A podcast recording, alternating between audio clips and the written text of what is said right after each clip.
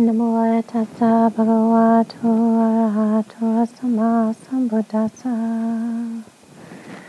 Namo tassa bhagavato arahato samma sambuddhassa. Namo tassa bhagavato arahato samma sambuddhassa. Buddhang dhammang sanghang namasami.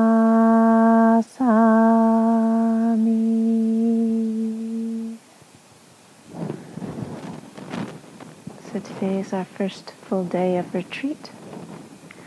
And um, for me, it's a very um, lovely thing to have you all here and to be able to spend the day in the Garden of the Gods.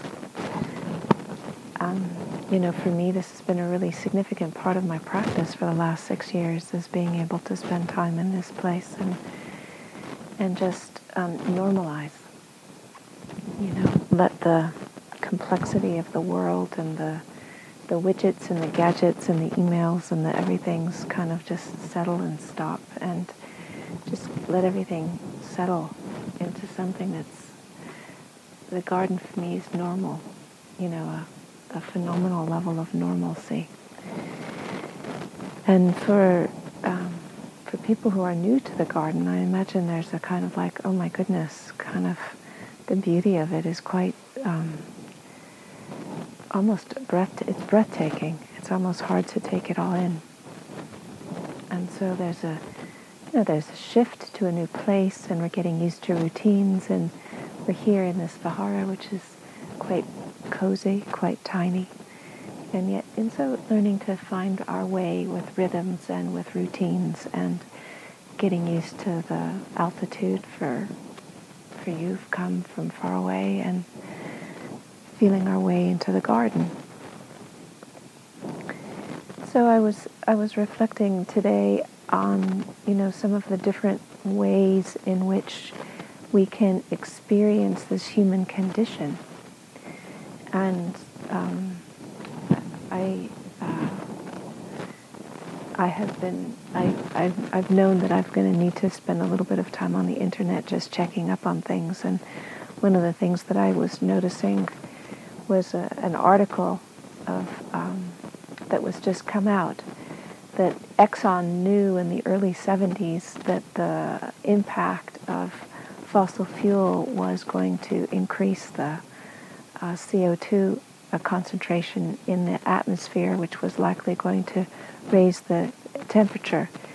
And their response to this knowledge, which they funded the research to establish, was to generate massive um, campaigns to deny climate change and to scramble information.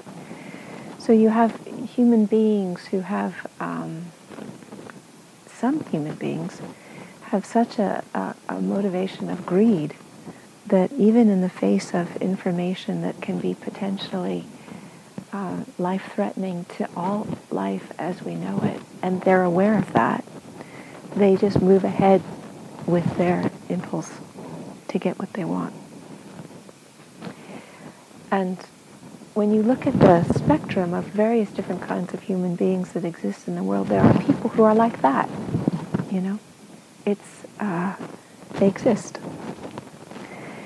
You know, even when they have the, all the information, they move in the direction of their own self-interest, no matter what the costs are.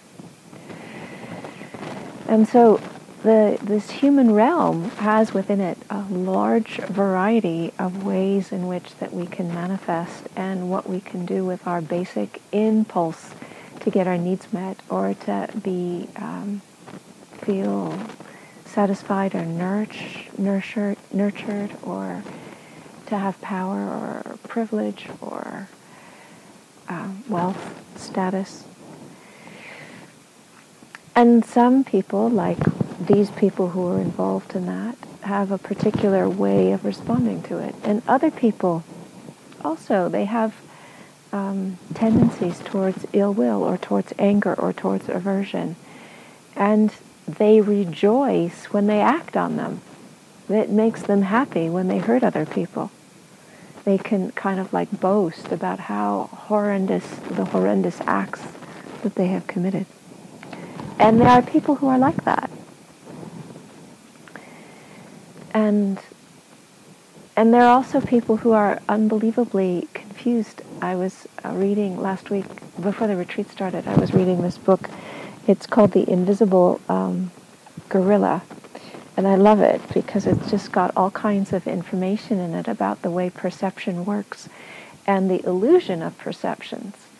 And so some people, you know, they have the illusion that because they're confident that that's the only thing that they need to have, uh, that they don't need to take care of anything else. And so one person decided that um, he was going to rob a bank. And in when we were children, we used to make this thing with lemon juice where you put lemon juice on a certain kind of ink and it makes it invisible, right? So this this man decided that if he put lemon juice on his face, then he would be invisible to the video cameras. and robbed a bank and within an hour was apprehended by the police and he was completely like dumbfounded how this could possibly be because he had the juice on his face you know and so you know there's ways in which ignorance operates which is on one hand humorous and on another hand oh, scary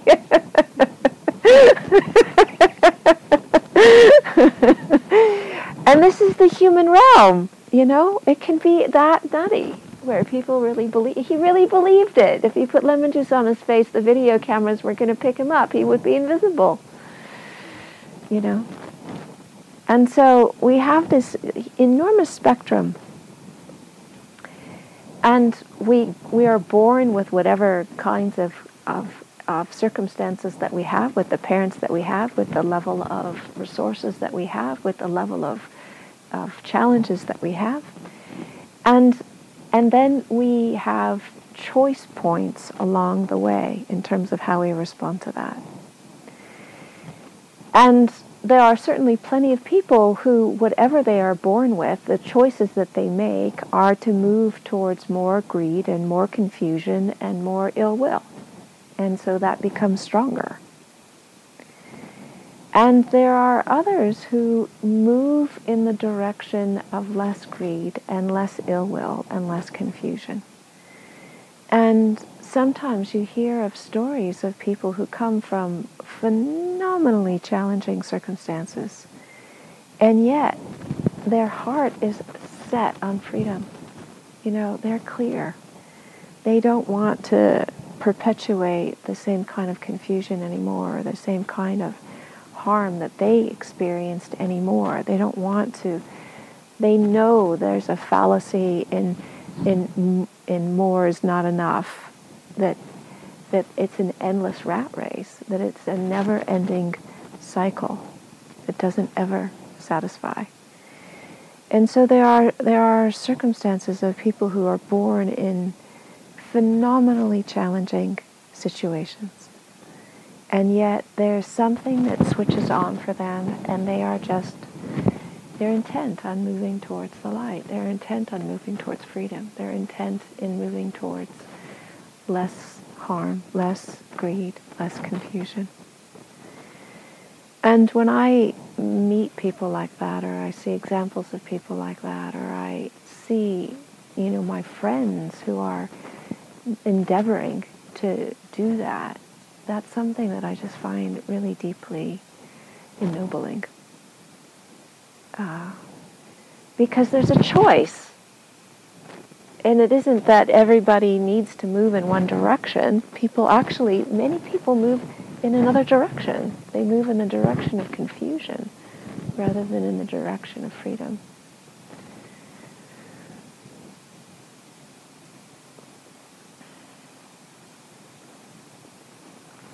So, however we got, or whatever we came into this world with, you know, and for most of us, it's been mixed. You know, there's been a, a bunch of fortunate conditions and several or many things that are challenging. And yet, to be here in a context where there's a, a, commitment to work with what's arising in a way where we are clearly making choices to move towards what is harmless rather than harmful, towards what is contented rather than what is uh, greedy, towards what is clarifying rather than what is confusing. It's an awesome commitment. And when we take this commitment up as a lifelong aspiration, not just as something that we do as a hobby or we something we do as a you know an hour long practice in the evening time once a week. But as a lifelong commitment it has an effect. And the effect is is, is that our mind and our body and our nervous system starts to shift more and more and more and more so that what is emerging is a mind body system that is actually committed towards the principles of harmlessness and goodness and compassion and kindness and generosity.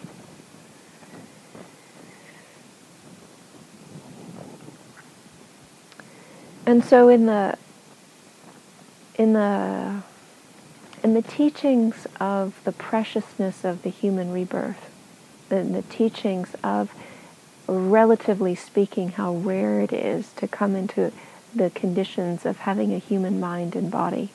You know, when we look at the the the the billions of different kinds of insects there are and the many different kinds of animals that there are and we look at all of the different expressions of life that there are even though we have a human population which is exploding relatively speaking the number of people there are compared to the number of every other life form that there is, it's, it's, it's, it's relatively rare to come into the experience of having a human mind and body. And then we look at there are human beings who have minds and bodies, but they don't function completely uh, clearly. And so it's difficult to take something like reflective teachings and put them into practice they're impaired. Or when we can see that of all of the people who are on this planet, not everyone has access to the Dhamma. You know, it's not that everyone has the access to the Buddha's teachings and to teachings which liberate. And so then we can begin to recognize that here we are in a situation where there, is, there are people who have minds and bodies that are healthy enough who, where we have a situation where the teachings are present, where we have an environment which is conducive, where we have nature which is incredibly powerful and very supportive. There's a remarkable confluence of conditions that are coming together that are very supportive for the practice of waking up. Now, one of the things that is very interesting about the practice of waking up is, is that even though we have all of these fortunate conditions, it's not easy.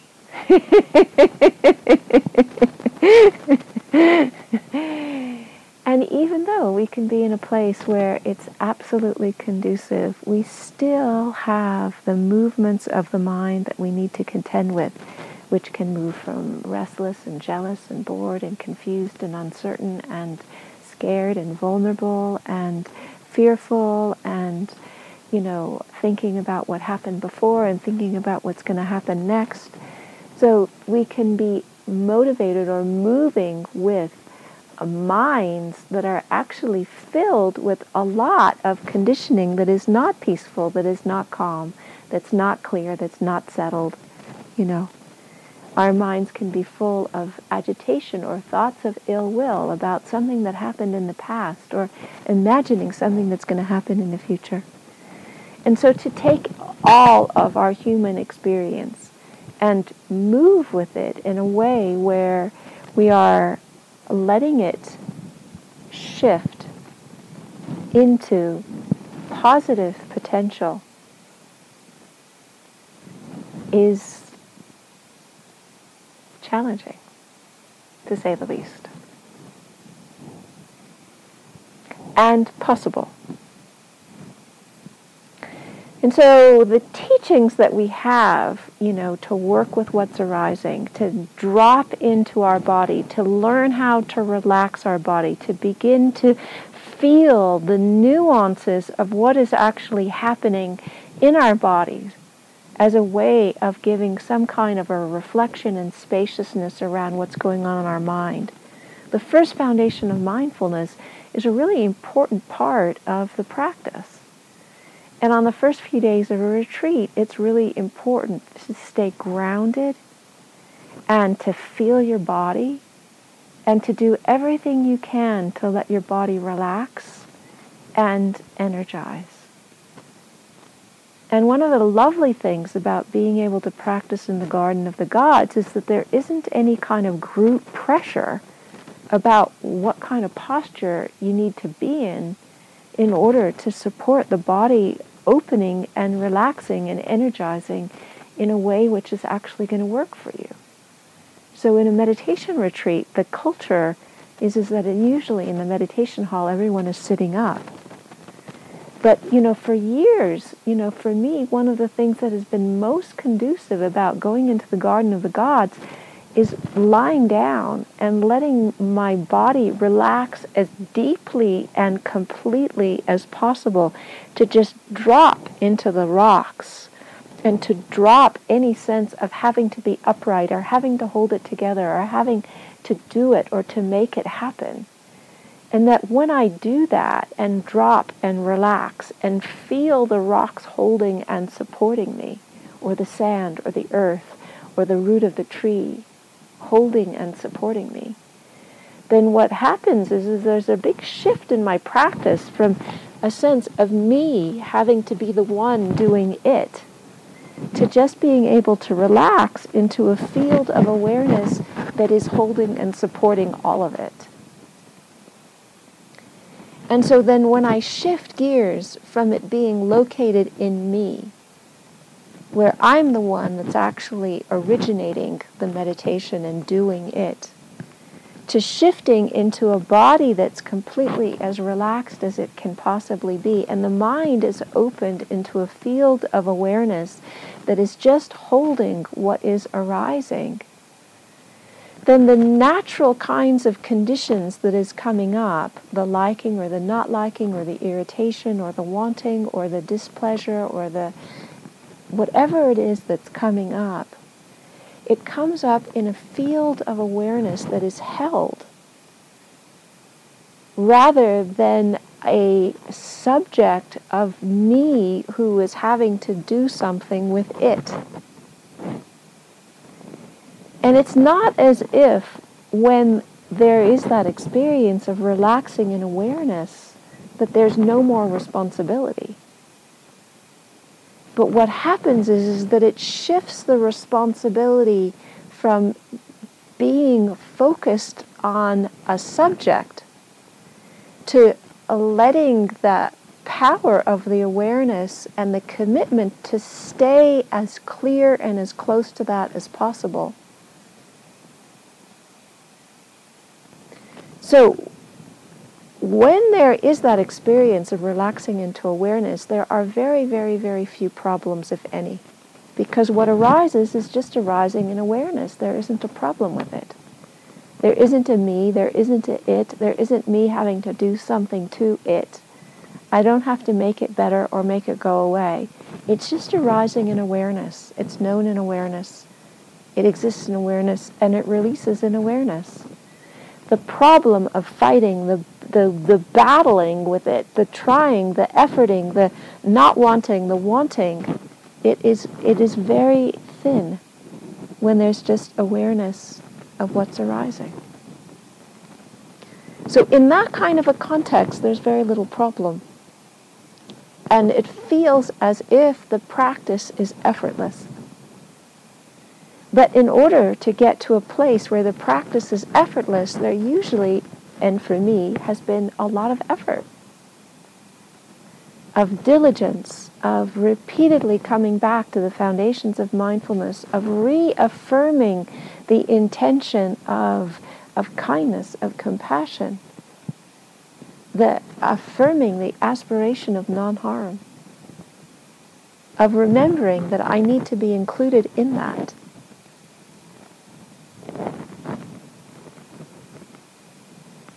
And so there's these two things. There's the developing the conditions, polishing the conditions, working with the conditions, and these toeholds of resting in what is not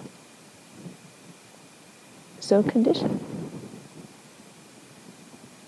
And when there's that resting in that which is awareness, which is pervasive, which is loving, which doesn't have boundaries in it, it doesn't obliterate the need to be working with the practice on the level of the conditions. It just highlights that when I'm not in that space of relaxing in awareness and love, which is pervasive, then I need to be very careful with where I place my attention and the choices that I make when there is a very clear sense of a subject who is watching an object.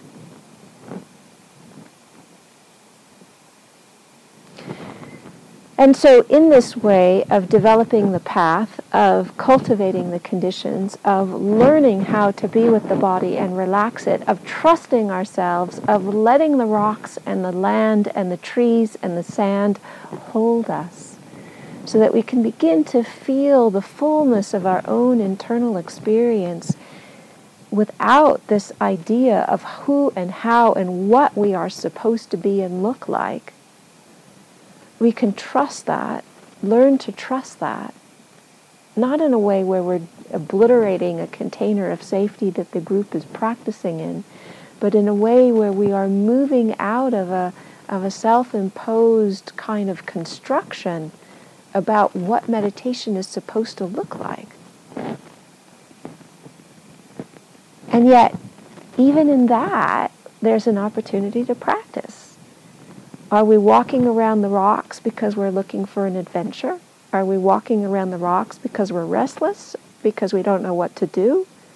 Or are we walking around the rocks because we are learning how to trust and sense what it is that I need at this moment to be in harmony with what is?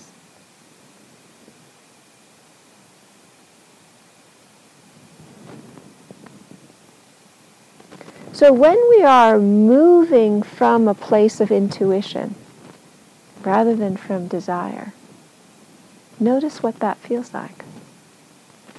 And when we're moving from a place of desire rather than intuition, notice what that feels like. Notice what the impact is on the body, on the heart, on the mind, on the ability to relax, on the ability to be with what is, on the level of collectedness, of settledness, of stillness, of tracking internal responses.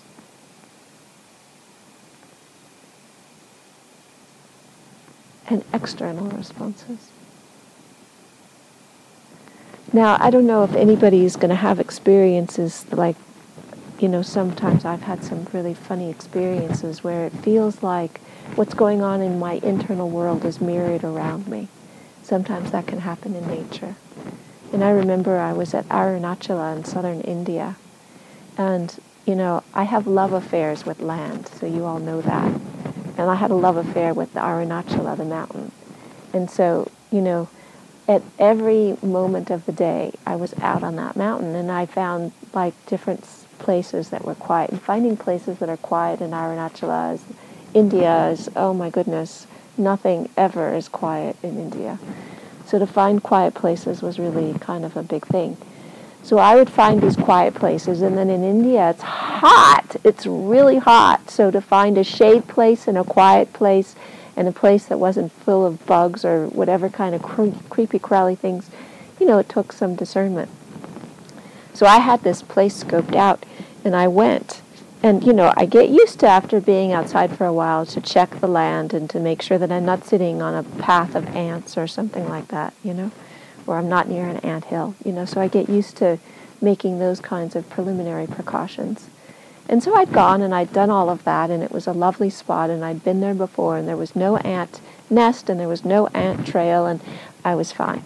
So I sat down and and I had come from England. I had been at Chithurst and some crazy things happened in the community. They're always happening in the community. And something had happened that was really agitating to me with another nun. And so my my thinking was like this about this nun, you know, what she said and what happened and what happened and what she said and what I felt and what she said and what happened. You know, so I'm in India and the nun is in England and I don't even remember how long ago this thing happened, but it was like this.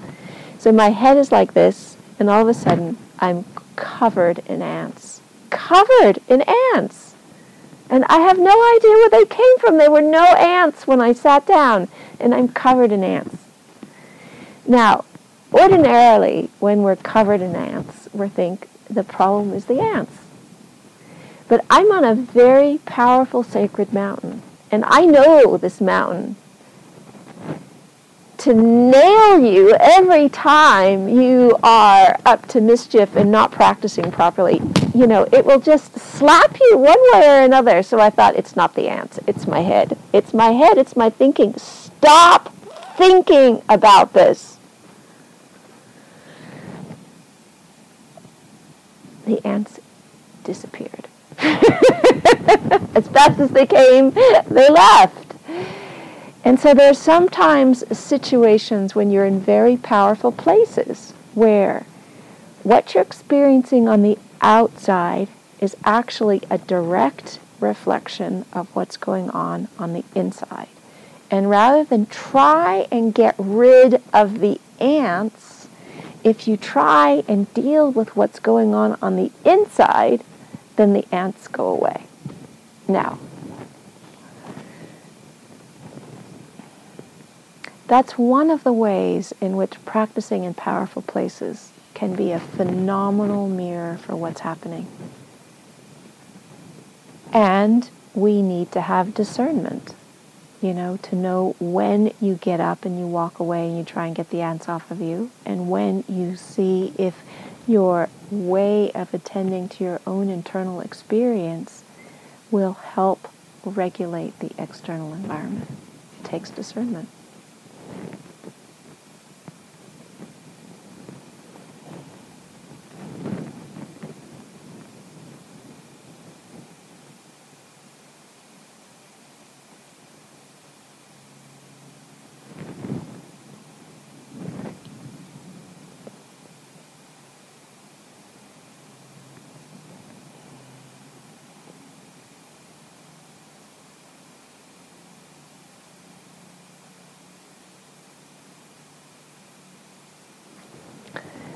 So the Buddha's path is actually quite beautiful because it's a gradual path. You know, the encouragement is to start with affirming uh, the commitment towards living with integrity, cultivating generosity, and practicing meditation.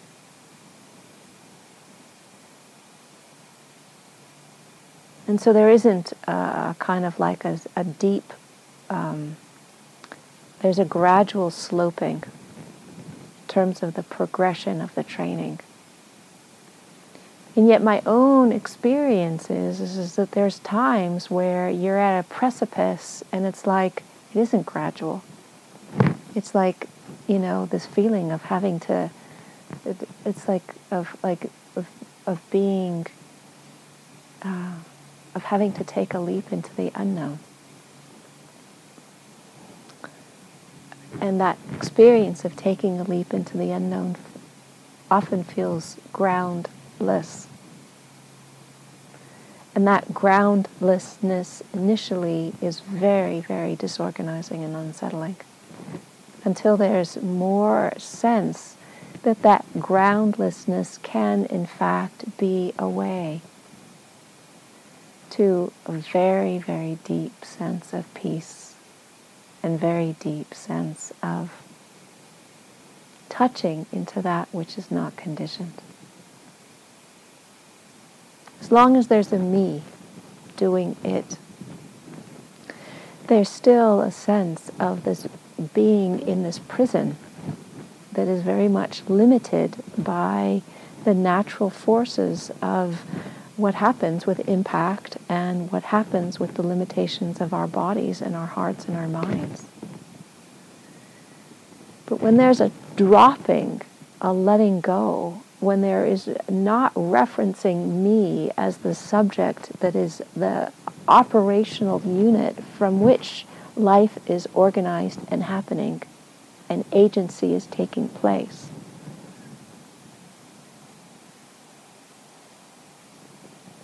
There's something very big and vast that opens up from that.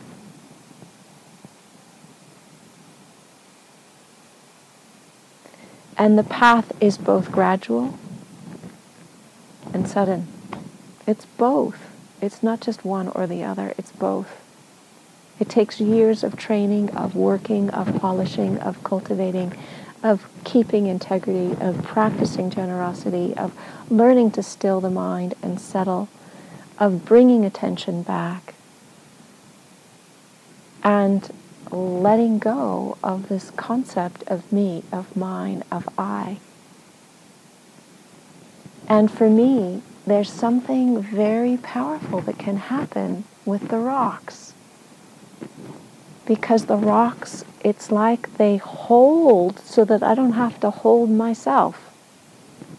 I drop into the space of awareness that is pervaded,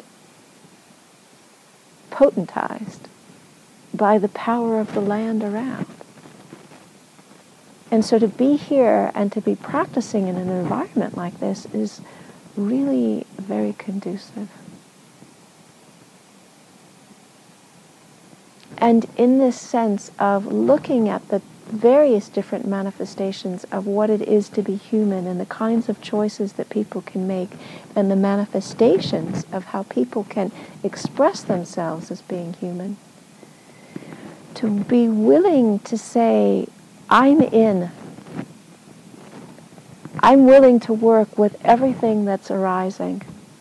And I feel committed to taking everything that is arising and using it as compost for more compassion, for more kindness, for more generosity, for more clarity, for more harmlessness, for more capacity to live with that quality of being awake, of being free, of being unbound. That ability to take everything that we experience and use it, transform it into the path of awakening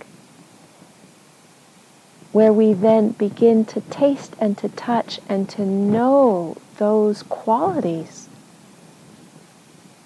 of kindness, of compassion, of joy, of joy that is radiant, of peace, of calm, of equanimity.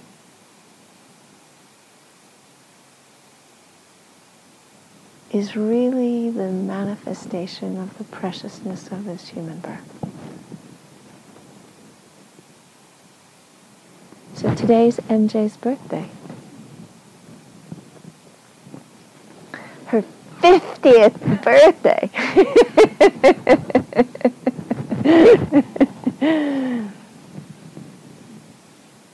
and it's very auspicious to have a birthday on a retreat.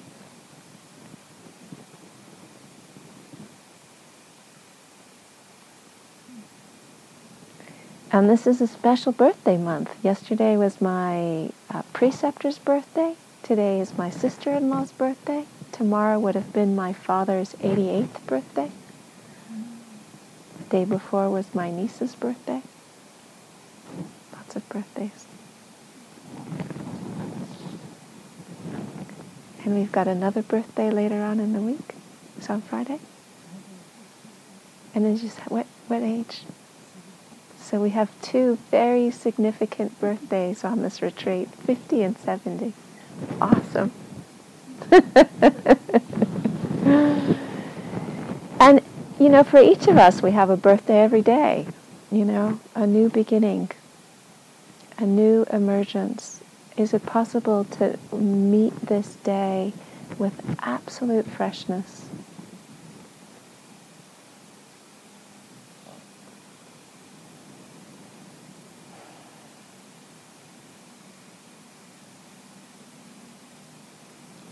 So just taking note of the effort each one of us has made to get here, to be here, the conditions that have gone into creating this container,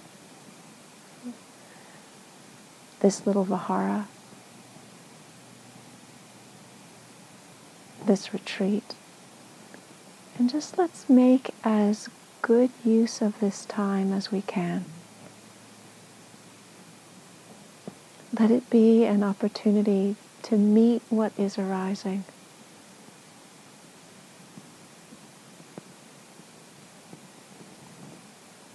Transform things so that our capacity for kindness and compassion, clarity, equanimity, peace, contentment, joy, inner freedom grow stronger. So I offer this for reflection this evening.